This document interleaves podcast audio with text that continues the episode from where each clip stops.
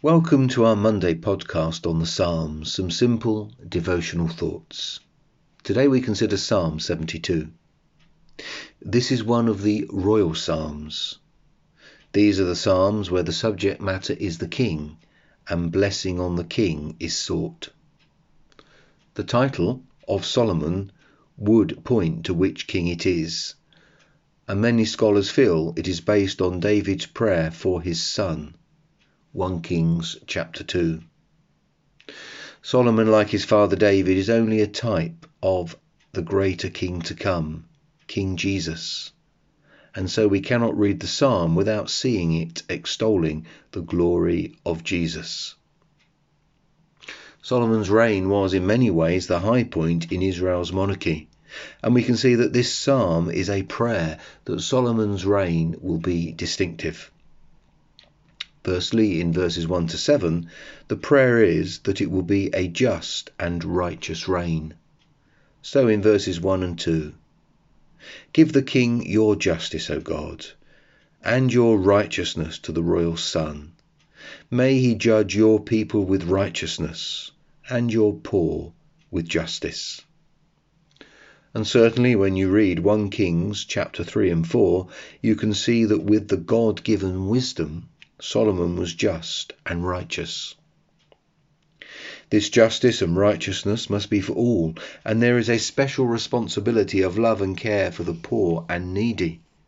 So verse 4, "May he defend the cause of the poor of the people, give deliverance to the children of the needy, and crush the oppressor." And this righteousness should flourish across the land and lead to peace. Verse 7, "In his days may the righteous flourish, and peace abound till the moon be no more." Secondly, in verses 8 to 11, the prayer is that it will be a global reign. So in verse 8, "May he have dominion from sea to sea, and from the river to the ends of the earth." This is very poetic language, but it speaks of an extensive kingdom.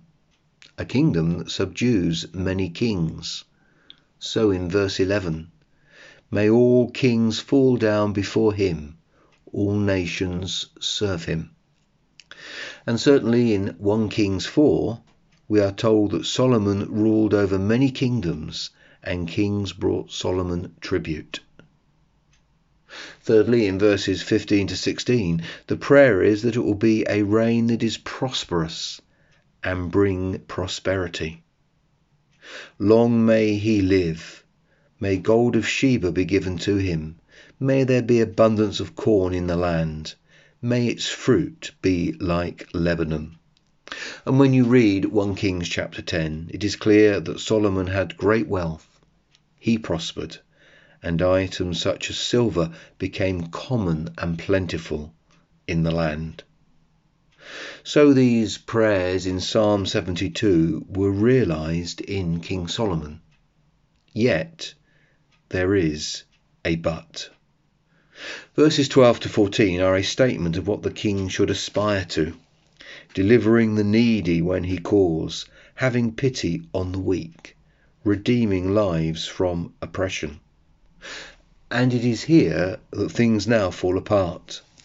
For Solomon's many huge building projects imposed a burden on people, caused people to be oppressed, and caused rebellion. So these aspirations were not realised in Solomon.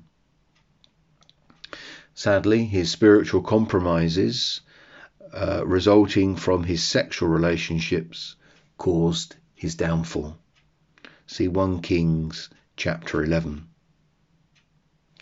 So if Solomon, with all his God-given wisdom, could not make it work, then there has to be an even better king. And there is King Jesus, the one in whom this psalm is perfectly fulfilled. Everything about this psalm is perfectly realised in him. And thankfully for us, when we are needy, weak, feeling oppressed, our King can do for us what Solomon did not do properly for his people. Our King Jesus can deliver us. Let us look to him who is perfectly just and abounding in riches of grace in our time of need. Join me on Wednesday for Psalm 73.